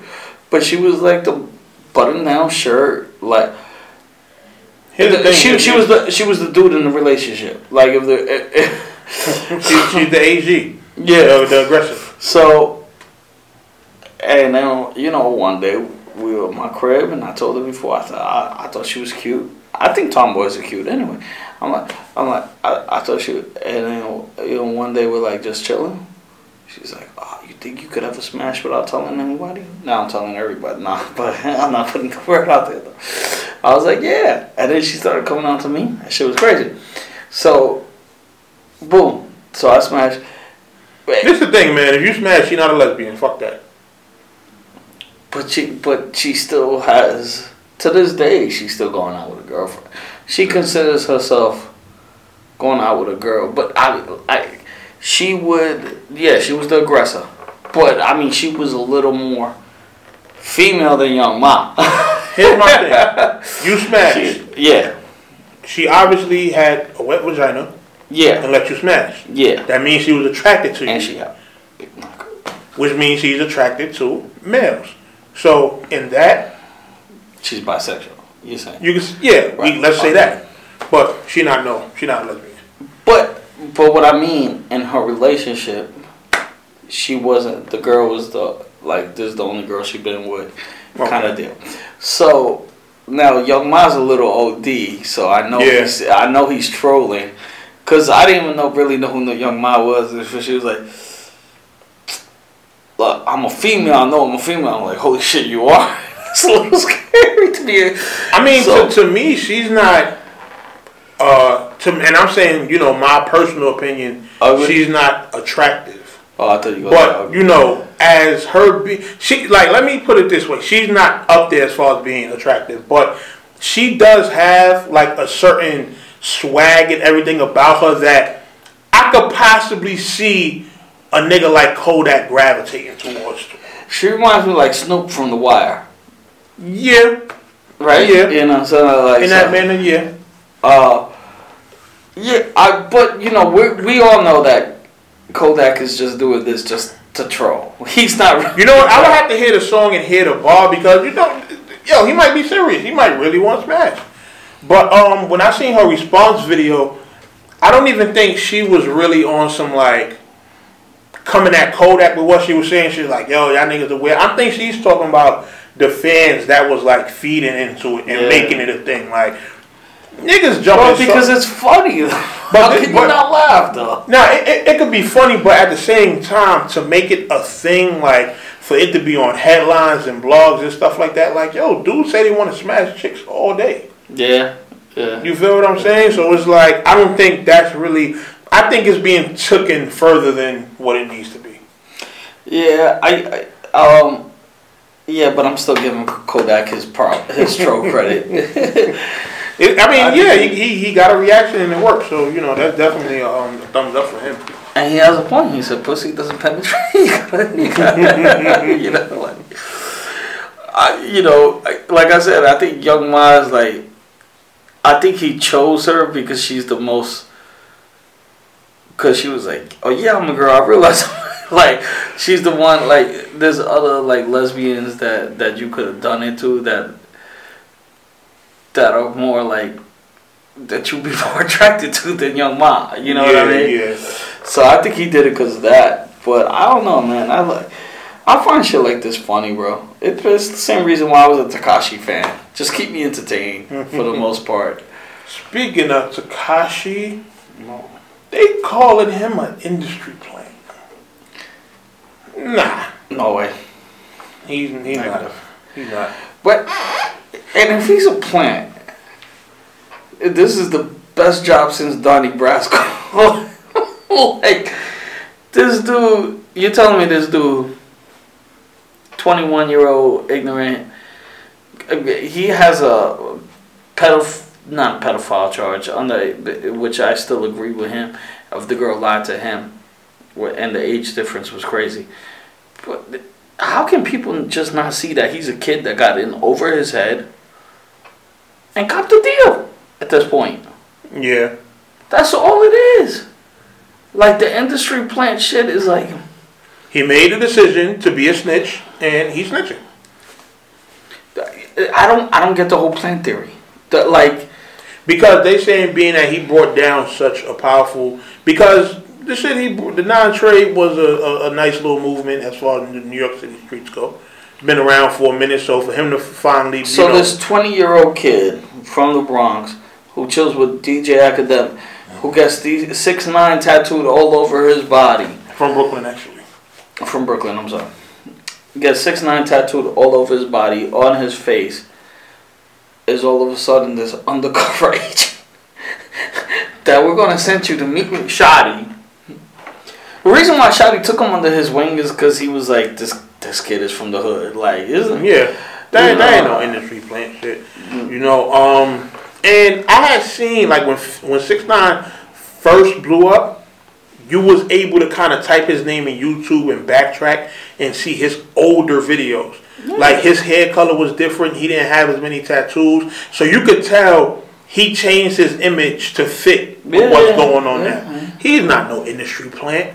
Like first of all, a little broke kid like that from Brooklyn, like. How do you become an industry? That's what? I'm saying. Like, do That's the Illuminati just come and like find you or something? Like, you know, just stupid little stuff like that. That's my whole point. He's a plant. This has to be like like Y'all are trolling with that like stupid these comment. conspiracy theories that you these conspiracy theories that you guys have. It, you like know, some, some conspiracy theories are cool and they actually make sense. Some of them are downright stupid and have no logic to them. I would have believed more if somebody had told me back in the day 50 was an industry plant. Because 50 had made this name for himself a little bit, getting shot now. I'm not saying it would have been true, but I would have held that to more belief than Tekashi. I wouldn't have either one of them to believe. Yeah. I don't even, I, and to be honest, I don't believe in the whole industry plant thing anyway. Yeah, that's true. Like, you know, these people are actually out making music. You know? Even though, man, I, I was watching this um, like show on on Pac and, and Biggie, and like there, there's a whole nother conspiracy theory that like it was feds that became friends with Pac in the inside that were telling him all this intake on Biggie doing it because they wanted him to go outside and fuck up again. Possibly. I can see that. That that that conspiracy theory I'll believe more than Tekashi. But this is the thing, Pac was set up on all angles. So, Yeah. like that that's one thing that you know, like he, he definitely was set up. Um but I just like people gotta understand with with the whole industry plant thing, look, people make their music, they do their art, they get the attention of labels. Mhm. You know, they actually the thing is y'all don't see the grind. Y'all don't see them getting up, going to showcases Yeah. and, and network uh like networking showcases and things like that where you can meet people that's of importance. Like you could be walking down the block and somebody who's a, a billionaire in the industry could be driving right by you and you won't know it. You know, like these events go on all around the world now. You know, so it's always people that's out there looking for the next big act, looking for the next talent. But you're not gonna see it because you know you in your home, you got another life, and you know you're just not experiencing the lifestyle. But these guys actually have to be out there grinding, you know. And when they finally get their deal, they get their two million, they get their house, they advance, their cars, and everything. The label has to make that back. So for the label to make their money back, they have to put their resources to use to put them all over radio, all over YouTube, and they have to force feed them to you or the rest of the fans out there so they can buy into this product and the label can make their money back. Facts. It's really that simple. And, and this dude Shotti was looking for artists. It's not like he was looking for artists. It weren't looking for artists. So it's not like they're like, oh, you got to meet him at this day. I, I, I, like I said, I just think y'all were overreaching with that one. Conspiracy theory. um, and what else was we gonna touch on? Something. else. Yo, what I wanted to talk about. I don't know if you've been paying attention to this. J. Prince. I was just gonna. I swear to God, I just thought in my mind. Uh, I, I don't know the story. So what happened with the chain? All right, so pretty much, um, Because all I saw was J. Prince got the chain back on Twitter. So Um, a dude named YBN. I don't know YBN NBA. I don't know all these acronyms, but um, one of them guys. Oh, YBN Almighty Jay. He pretty much was in the Bronx, walking around with his jewelry, no security. He got robbed, beat up. I think they cut him, stuff like that. They stole his chain. okay. And um, one of the dudes that they say was involved, allegedly, had the chain in his music video. Not only that, they recorded the robbery. Wow. And getting beat up. So J. Prince goes to Instagram. He posts the robbery and is tagging different artists and people from the Bronx. Like he tagged Cardi B. He tagged French Montana. He tagged Mysonne. He tagged Hocus 45th. Now, you may not be familiar with Hocus 45th, but the reason I didn't respect what J. Prince posted was because, listen, man, you are OG. You've been around here for years. Like, I'm a dude, I'm 30 years old. I done followed you from, you know, the Rap-A-Lot days, the early days with Scarface and, you know, everybody from Texas that was down there rocking with him. So you are OG, you call them shots down there and everything like that. When you get on Instagram and you post a video of a robbery, you know, you tag someone like Hocus 45th. Hocus 45th, um, let's just say if you Google sex, money, murder, you'll find out a lot about what this guy was around. Okay. Um, even he said in his Instagram post, in the police station, they have him at the top of a pyramid on the blackboard. If you watch Law and Order or any police movies, you know what Yeah. I got you know the, the tree of The people, people, yeah, yeah. to bring down. To- He's to- at the top. Okay. Somebody like that, you don't post a video of a robbery and tag him in the post Mm. because you bring unwanted attention to him. You get what I'm saying? so Yeah, yeah. that was the reason. Me personally, I didn't respect the post. You know, I don't think. um But I understand- who did it. Yeah, Who said? and, and and I understand he was trying to get a point across, but you do it privately. Yeah. Something like that, you know, you don't bring unwanted police attention to people who are like already a target for the police. Yeah, yeah. You understand? When you're at the top of when you're when you're But his point of, of tagging them was to threaten them, or no, but to to say because it was people from the Bronx that robbed this dude. So he wants the OGs from the Bronx to be aware of what's going on to try to help the situation. Oh, You but they said the but they said the chain made it back. No. Yeah, that today, you know, the chain got back. But it's still, you know, you could have handled it in private. You know, Mm-hmm. the Instagram has a DM feature. The same way you was able to tag these people, you could have searched their names, went to their pages, and DM them, yo, I need situation. I, I, this is the situation going on. I would like your Ah, assistance. okay, okay, I got what you're saying. I got what you're saying. He basically set out the hit list right there. Yeah, Yo, You- these people, you take care of this. yeah. Gotcha. But you you don't do that on you know public forum like Instagram. You DM these people. You do what an OG do. Make phone calls. You know when you post stuff publicly on social media, that's not how OGs operate. Yeah. Had it not been for social media, you would have had to pick up your phone and make phone calls. So don't take social media and bring stuff like that to the forefront. You know, now it's good that he accomplished his mission, which was, you know, getting the chain back because we don't want to see nobody get robbed. You know, robbing people is wrong. You understand? Especially, I don't know what might have provoked it. Like people were saying, like the Almighty dude got a dude named uh, Skinny from the Nine. They say he got him robbed or whatever the case may be.